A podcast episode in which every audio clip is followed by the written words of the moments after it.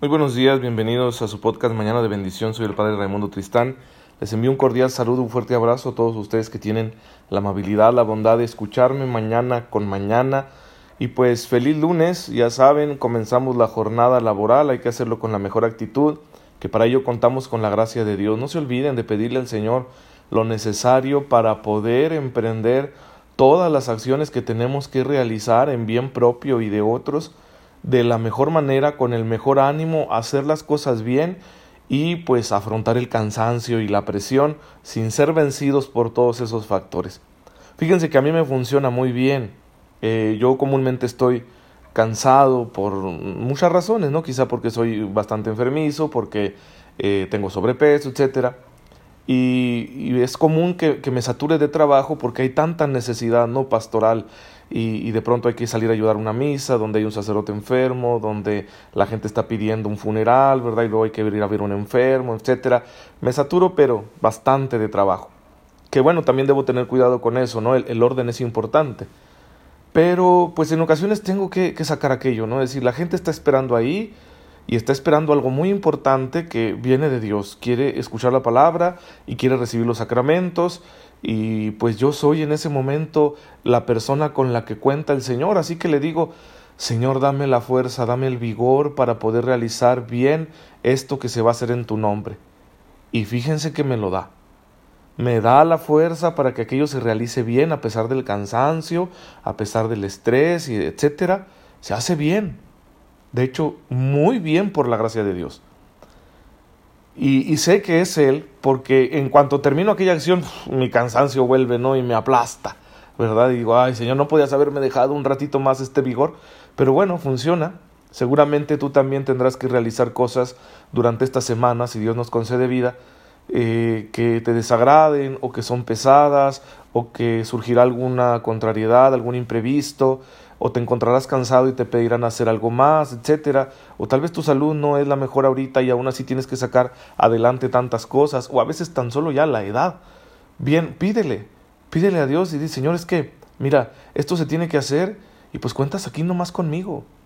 Dame la fuerza, dame el vigor, dame la salud, dame la mente clara, concentrada para hacerlo.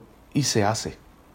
Y se hace. Y vas a notar la mano del Señor sosteniéndote para que realices aquello que pues Él quiere que hagas, que es en definitiva algo bueno, algo necesario. Así que ya saben cómo hacerle, no dejen de orar en toda circunstancia, también cuando tengan que realizarse acciones bajo el cansancio o el estrés, y el Señor nos ayudará. Bien, pues vamos a seguir hablando del sacramento del orden. Hemos explorado esta gradualidad que tiene el sacramento, hemos señalado que el primer grado es el diaconado, el segundo grado es el presbiterado y el tercer grado es el episcopado. Ya hemos hablado de lo que implica ser obispo, ¿sí? de qué, qué gracia concede Dios a quienes reciben el sacramento del orden en el grado del episcopado que bueno, son constituidos verdaderamente como sucesores de los apóstoles y son pastores de toda la iglesia universal y de la iglesia propia, no particular que les es confiada. Y tienen unos colaboradores que ya aparecen con el nombre de presbíteros en el libro de los Hechos de los Apóstoles, donde hay una reunión de los apóstoles y los presbíteros, y juntos, bajo la inspiración del Espíritu Santo, toman decisiones para toda la iglesia sí, decisiones muy importantes, porque es cuando van a dispensar a los paganos que creen en Jesús de la necesidad de pasar primero por el camino judaico, ¿sí? de, de tener que vivir todas las normas que vivían los judíos, ¿no? Bueno, a los paganos que creen en Cristo se les considera dispensados de todo eso, pues es una decisión muy importante de parte de las autoridades de la Iglesia y que goza ¿no? de esa inspiración e infalibilidad que viene del Espíritu Santo. Bien, entonces los presbíteros aparecerán así como colaboradores de los apóstoles.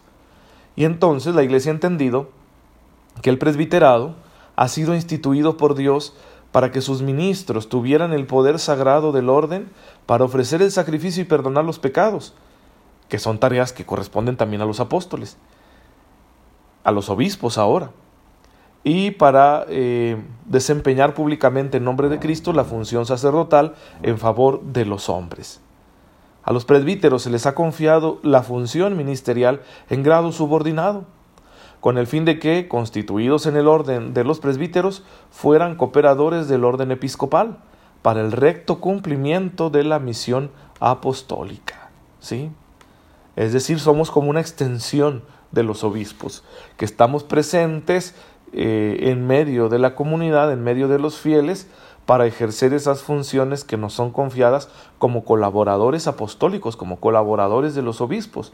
Es, es un don muy grande, ¿sí? Porque mediante los obispos la misión de Cristo continúa en el mundo y mediante los presbíteros la misión de los obispos alcanza a todos los fieles. Participamos de esta manera de la autoridad con la que Cristo mismo forma, santifica y rige su cuerpo. Y por el orden sacramental recibido, quedamos marcados con un carácter especial que nos configura con Cristo sacerdote, de tal forma que podemos obrar en la persona de Cristo cabeza y pastor de la Iglesia, formando junto con el obispo un presbiterio dedicado a diversas ocupaciones y para desempeñar su misión en contacto inmediato con los hombres. Más concretamente, los presbíteros vamos a tener la obligación principal de anunciar a todos el Evangelio de Cristo para constituir e incrementar el pueblo de Dios, cumpliendo el mandato del Señor que leemos en el Evangelio de San Mateo. Vayan por todo el mundo y prediquen el Evangelio a toda criatura. ¿sí? Que nos dice esto la Iglesia eh, mediante el Concilio Vaticano II, con un decreto que tiene que se llama Presbiterorum Ordinis, que significa del orden de los presbíteros. ¿sí? Entonces, eh, en este documento se establece con claridad la doctrina sobre el presbiterado que viene rescatada desde las primeras fuentes, ¿no? Desde, desde el Nuevo Testamento y los primeros escritos, ¿verdad? apostólicos, etcétera, y de ahí se va retomando a lo largo de la historia de la Iglesia y bueno, se nos da una doctrina clara, ¿no? al respecto. Así como ya les había mencionado, ¿no? de, los documentos del Concilio Vaticano II, que tenemos, por ejemplo, Lumen Gentium, que habla de la iglesia en general, ¿sí? Y luego tenemos ese otro documento que les mencioné, Christus Dominus, que habla sobre el ministerio de los obispos. Y luego está Presbiterorum Ordinis, que habla del ministerio de los presbíteros, ¿sí? Entonces, tenemos estos documentos recientes de la iglesia, bueno, recientes porque la iglesia es es antigua, ¿no? Tiene dos mil años de existencia, entonces recientes porque son de 1965. Y en estos documentos nos va definiendo, ¿sí? nos va dejando claro, sobre todo en el mundo de hoy, qué corresponde a cada quien dentro de la iglesia según el querer de Cristo. La función de los presbíteros estará centrada en el culto eucarístico y en la comunión, en la cual, como agentes de la persona de Cristo y proclamando su misterio, juntan con el sacrificio de su cabeza, que es Cristo, las oraciones de los fieles, que son el cuerpo, representando y aplicando en el sacrificio de la misa hasta la venida del Señor el único sacrificio del Nuevo Testamento, es decir, el de Cristo que se ofrece a sí mismo al Padre como hostia inmaculada. Ello va unido al ministerio de la reconciliación y del alivio, que ejercen para con los fieles arrepentidos y los enfermos, como verdaderos pastores. Ellos, ejercitando en la medida de su autoridad el oficio de Cristo, pastor y cabeza, reúnen a la familia de Dios como una fraternidad animada y dirigida hacia la unidad y por Cristo en el Espíritu la conducen hasta Dios Padre. Esta es la misión, ¿sí? que tenemos los presbíteros. Vamos a, explicarla. Eh, estamos consagrados para ejercitar el, el ministerio eucarístico, ¿sí? Porque es por las manos del sacerdote, claro, por supuesto del obispo, porque el obispo es sacerdote en plenitud, ¿sí? Pero también nosotros los presbíteros, por manos del sacerdote que Cristo se hace presente en este sacramento. Y, pues bueno, estamos entonces dedicados principalmente a este sacramento. Claro que esto lleva toda una riqueza, ¿no? Porque la Eucaristía no se celebra así nada más, sino que incluye la proclamación de la palabra de Dios, etcétera, etcétera. Entonces, ese es lo, como lo principal que nos corresponde. Porque no hay unión más perfecta en este mundo entre Cristo y su pueblo que la que se da en la Eucaristía. Entonces el ministerio del sacerdote es un ministerio también de unidad, de comunión, ¿sí?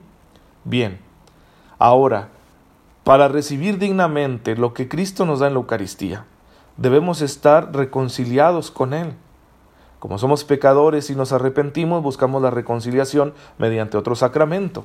Recibir el perdón de los pecados de mano de los ministros de la Iglesia, como Él mismo nos lo enseña en el Evangelio de San Juan en el capítulo 20, versículo 20. Bien, pues entonces el presbítero es ministro de esta reconciliación.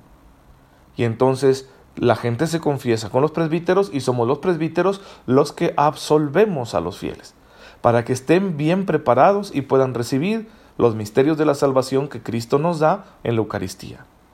Y también somos los ministros de la unción de los enfermos. La carta del apóstol Santiago en el capítulo quinto dice, ¿está alguno enfermo? Que llame a los presbíteros de la iglesia para que oren por él y lo unjan con aceite y entonces la oración hecha con fe hará que el enfermo se levante y si tiene pecado se le perdonarán. Entonces también los presbíteros somos ministros de este sacramento que llamamos la unción de los enfermos. Es muy importante esta tarea. Es, es, muy interesante porque el día de ayer yo que soy presbítero pues celebré todo esto, ¿no?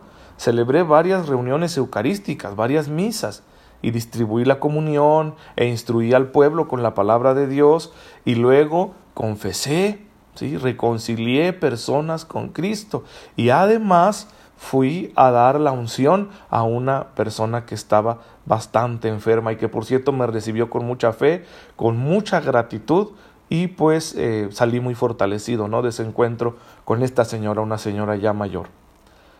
Bien, eso es pues lo que nos toca a los presbíteros. La palabra presbítero significa anciano e indica como esa experiencia o sabiduría, ¿no? que tienen los ancianos. Bueno, vemos personas que tenemos esta experiencia, esta gracia de Dios para poder edificar al pueblo de Dios siempre bajo la autoridad de los obispos, porque los obispos son los auténticos pastores y maestros de la grey. Les repito, nosotros somos como su extensión, ¿no? La iglesia nos llama próvidos colaboradores del ministerio episcopal. Bien, y pues ese es el sacerdote que tú conoces en tu parroquia, en tu comunidad, con el que has tratado, con el que te has confesado. Somos hombres elegidos para esta misión. Es cierto, esta misión es tan delicada que exige una formación muy exigente. valga la redundancia, ¿no? Exige una formación seria, responsable. Exige que el sacerdote sea un hombre competente, maduro, lo más sano posible. Es complicado pero no debemos nosotros quitar el dedo del renglón porque el ministerio es tan delicado que necesita que quienes lo ejercemos tengamos estas características. Entonces todos los sacerdotes debemos ser responsables con esto y estar siempre buscando nuestra propia formación, tener cuidado de nuestra propia alma, para que podamos ejercer de manera eficaz, de manera santa, todos estos ministerios que nos encomienda la Iglesia a favor del pueblo santo de Dios. Así que bien, pues ahí tenemos eh, todo una, una espiritualidad, un camino que recorrer para que se hagan las cosas como Dios quiere. Así que ora siempre, ¿no? Por los sacerdotes, especialmente por aquel en el que estás, con el que estás en contacto, ¿sí? El que te ofrece a ti los sacramentos.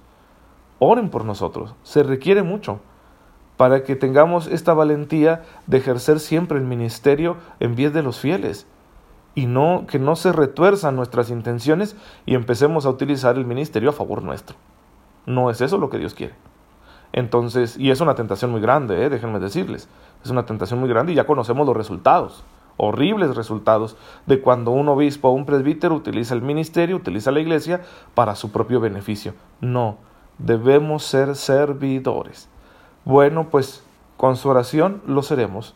Seremos santos servidores del Señor para seguir ejerciendo este ministerio tan rico, tan hermoso, a favor de todos ustedes, porque sus almas necesitan la presencia sacramental de Cristo por medio de sus sacerdotes. Padre, en esta mañana te bendecimos, te damos gracias por el don que nos has dejado en tu iglesia del sacerdocio, para que mediante el ejercicio de este ministerio seamos edificados en todo aquello que tú quieres vernos crecer. Ayuda, Señor, a los sacerdotes del mundo entero, para que sean santos, para que sean fieles, para que sean buenos con tu pueblo y entonces, no solo mediante sus acciones, sino también mediante el ejemplo de su persona, nos ayuden a crecer en santidad, en amor a ti. Tú que vives y reinas por los siglos de los siglos. Amén. El Señor esté con ustedes. La bendición de Dios Todopoderoso, Padre, Hijo y Espíritu Santo, descienda sobre ustedes y los acompañe siempre. Muchas gracias por escucharme. Nos vemos mañana si Dios lo permite.